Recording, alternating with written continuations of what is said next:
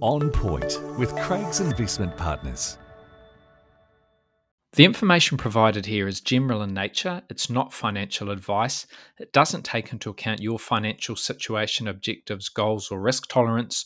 All investments are subject to risks and none are guaranteed. So, before you make any investment decisions, we recommend you contact an investment advisor. For more information about our services in that regard, you can go to our website, which is craigsip.com.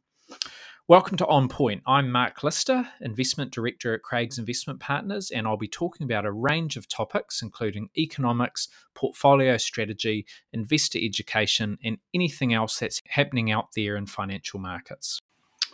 Hi there, all. Hope you're well. Let's take a look back at last week across financial markets. Then we will turn our attention to what's coming up and what investors need to be keeping an eye on. So, We'll start with global share markets. A uh, bit of a mixed bag, but generally very solid across the board. The US market was one of the few markets that did fall. The S&P 500 fell 0.4% last week. I wouldn't get too alarmed about that. We've seen five consecutive weekly rises push the US market to a new record high. So, not surprising that it's taken a little bit of a breather and the market is still up almost 5% year to date. And that obviously came on the back of a very strong 2023. So the US market just off ever so slightly. Most other markets posted very good gains. We saw the UK market up 1.8%, Europe added 1.3%, emerging market shares rose 2.1%, and Japanese shares were one of the real areas of strength. We saw the Topix index rise 2.6% last week. So, after a very good gain in 2023 of more than 25%, remember the Japanese market even even beat the US market last year. The Topix index has risen another 10.9% so far this year in 2024. So that index is now within 10% of its all time high, which came in, get this, December 1989. That's a whole nother podcast episode. What was happening in Japan in the 1980s, uh, what happened after 1989, 1990, and why it's been more than 30 years uh, until the index has come anywhere near those all time highs. But the Japanese market's still performing very, very well, and many people think it has a bright future even after those strong gains. The Australian market was up too, uh, only marginally, up 0.2%, and the local market fell. So it was the US market and the New Zealand market that fell out of those ones I've mentioned. Our NZX50 index was down 1.2%. And it was really dragged down by Fletcher Building. Very poor result from Fletcher Building. Uh, we we saw news that the CEO and the chair of the board are both heading off, uh, and the stock tumbled more than fifteen percent on the back of that uh, weak result. Interest rate markets were a little more calm last week, a bit more subdued. Listeners will recall that a week ago uh, I was talking about how New Zealand interest rates had risen very sharply on the back of stronger economic data internationally, on the back of a stronger labour force report, and on the back of that big call from ANZ Bank that we would see two further OCR hikes, taking the OCR to 6%. That got a lot of attention too. So the week before last, we saw local interest rates rise uh, so much that it was actually the third biggest weekly increase in 20 years. Luckily, last week was more subdued and things largely went sideways. The two year swap rate actually fell back slightly. The five year swap rate, which is another wholesale rate, was a little changed at about 4.6%. And we had some positive news on the inflation front too, with uh, the survey of expectations, which I'll talk about shortly, uh, and a couple of other indicators pointing to. Uh, inflation continuing to fall, uh, not as quickly as we would like, but still continuing to fall. And so, what we have seen is the odds of another OCR hike uh, at the next Reserve Bank meeting, which is next week on Wednesday, the 28th. Uh, the odds of a hike at that meeting have fallen from where they were a week ago. A week ago, they were about 50 50, and now they're a little under 20%. So we're very much back in uh, the on hold camp at next week's meeting. Looking further ahead to May, uh, the May Reserve Bank meeting, if we cast our minds back to seven days ago, I was talking at that time about how markets were now pricing in a 90 percent chance of an OCR hike in May. So markets had had very much sort of bought into that story uh, that the OCR still had a, a, bit more to go. But things have moved, and the likelihood of a move in May, in terms of financial market pricing, that is, has fallen from over 90 to about 35%. So I think we're back in that on hold camp. And that's where I've been anyway. You know my view. If you're a regular listener, you'll know that I believe the Reserve Bank has done enough and they should stay on hold and that the next move will be down.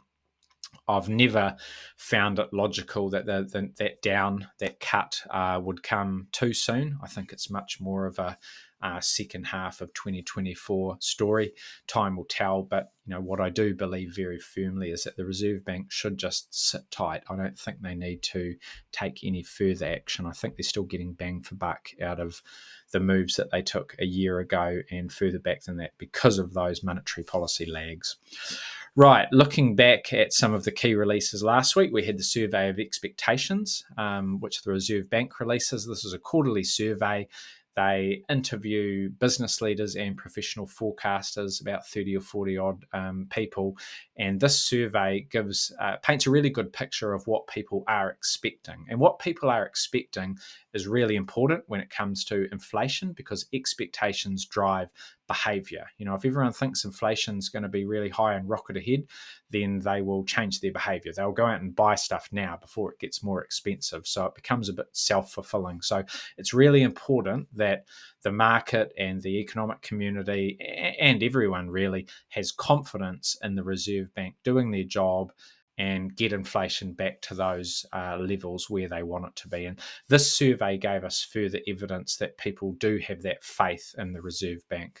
The mean one year forward inflation expectation fell from 3.6 to 3.2, the lowest since 2021. Looking out two years, it fell from 2.76 to 2.5.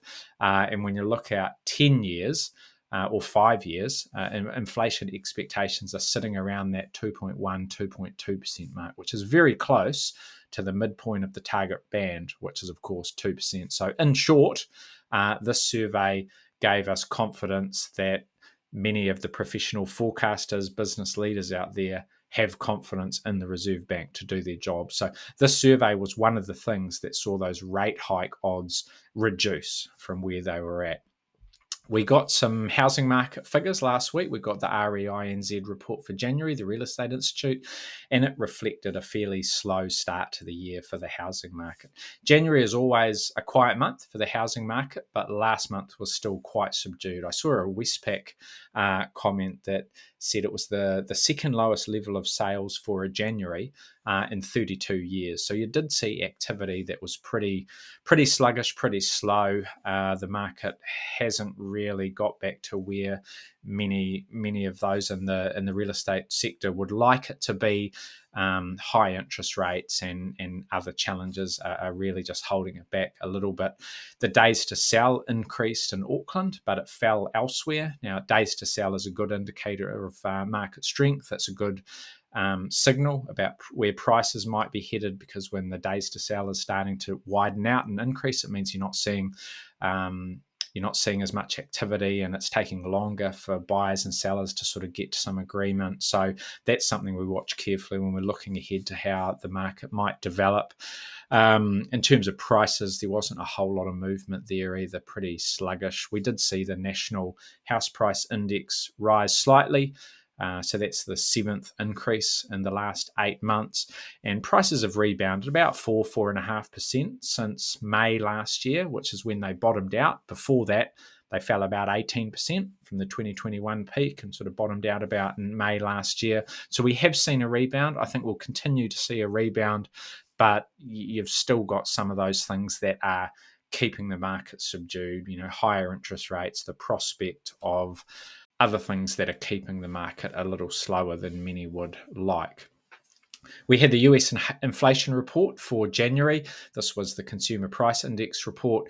the headline CPI, the core CPI, both a little stronger than expected. So the headline CPI increased at an annual rate of 3.1% in the year to January. Now that's down from December. It was 3.4 in December. So it's still coming down, but people expected it to fall into the twos. So not coming down as quickly as people were hoping for. And the core CPI uh, was unchanged at an annual level, 3.9%, which is the same as December. That's still well off the highs, but people were expecting that to come down.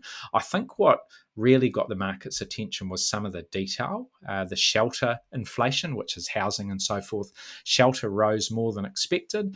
And we also saw what they call supercore inflation, which is more than just core inflation. It's really trying to hone in on some of those more persistent um, elements of the inflation backdrop. Core services, excluding housing, is essentially what they're measuring there. Supercore inflation rose to an annual pace of 4.3%. Now, that's the strongest since May last year.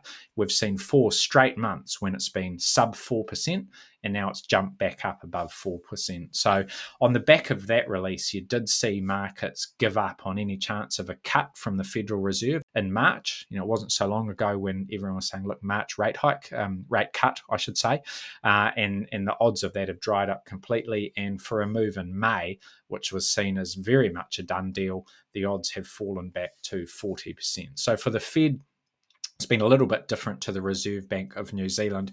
No one's talking about more increases like they have been the last couple of weeks here in New Zealand, but it's been a case of when do we see that first cut? Uh, some people have been hopeful that we might see it uh, over the next few months, and others have said, look, uh, you might need to wait a little bit longer. For me, my view from the Fed is, is not dissimilar to what I'm thinking for the Reserve Bank of New Zealand. I think both of them are done. Uh, and that we won't see any more hikes, or at least I'm hopeful that that's the case. So I think the next move is down, but I just don't think you'll get those downward uh, moves as soon as people would hope. I think there, there's probably more chance of the Fed moving earlier. The Reserve Bank is very likely to wait until you know at the earliest the second half of the year. You might get a move a little earlier than than that from the Fed, but some of these releases, like the January CPI report, do just give us a, a bit more evidence that um, inflation, the, the job is not done yet. There is still a little bit of work for central banks to do. But, you know, bigger picture for investors, if you're thinking ahead 12 months and beyond, uh, we are looking at interest rates that will be uh, on a downward sort of path. So, uh, for those of us that have got a, a medium term or a long term investment time horizon, which is most of us, uh, this is still a theme that we need to start thinking about. Position our portfolios for interest rates that might be starting to come down rather than rise further. Also important to note when we're talking about that US inflation is that the Federal Reserve targets what they call PCE inflation. That stands for personal consumption expenditures. So they they target PCE inflation rather than the regular consumer price index inflation, and that's because they believe that the PCE report uh, which usually comes out about a fortnight after the, the CPI report. So we'll see it sort of towards the end of this month. Uh, they believe the PCE report is a better reflection of what people are actually seeing and feeling and experiencing. And that inflation measure is is sitting in the twos. It's a little bit lower. So, you know, that that's an important distinction to make. We'll be watching that PCE report in a couple of weeks' time and seeing um, if it uh, is also hotter than expected or if it continues to move in the direction that we are all hoping for. Looking to the week ahead, and we'll start with what's happening locally, then we'll go further afield. But here in New Zealand, uh, we've got another dairy auction on Wednesday. The agricultural sector will be hoping that recent trends continue because we have seen the global dairy trade index, the GDT index, increase quite a bit of late. A fortnight ago, it rose 4.2%. That was the most since November, the fifth increase in a row. And prices are up about 30% from where they fell to in August last year. So they're at the highest levels since late 2022. And that was enough for Fonterra to increase its milk price forecast last week. So the midpoint is now uh, sitting at $7.80 that's up 30 cents, uh, which is about 4% increase from where it was before, 750. And at 780, that will be the fourth highest in Fonterra's history. You know, the other three times when it's been higher than that are the last two years. Last year was 820, the year before that 930. That's the highest of all. And about 10 years ago it was $8.40. But 780, not bad. Um, bear in mind that many farmers are have experienced uh, rising costs like we all have, so wages, input costs, uh, borrowing costs with interest rates. So many farmers will still be facing a, a, bit of a challenging period, but 780 certainly better than where we were at about six months ago because the payout forecast was in the sixes uh, not so long ago. So I think as it sort of approaches the high sevens, knocking on the door of eight dollars, that is a much better place to be. We'll also get the retail sales report here in New Zealand on Friday, and this will cover the December quarter. That will give us a bit more information about how strong the consumer is, whether people are spending or not, what they're spending on, and that will feed into sort of the economic growth report for, for the December quarter, which will be forthcoming in the not too distant future as well. Looking out further afield, it will be a bit of a quieter week. Monetary policy will still be in focus. We'll get the minutes of the last Fed meeting. I think they are out on Wednesday in the US. We'll also get the minutes from the European Central Bank's last meeting. Those are out on Thursday in Europe. So they will give us a bit more colour about what those two central banks were thinking at the last meeting, and that will help us figure out what they might do next and when. We'll get the flash PMIs. Uh, PMI stands for Purchasing Managers Index. These are essentially activity indicators, very useful because they are very up to date. So the, we'll get these on Thursday and they will cover the month of February. So much more up to date than some of those backward looking or historic data releases that we see elsewhere.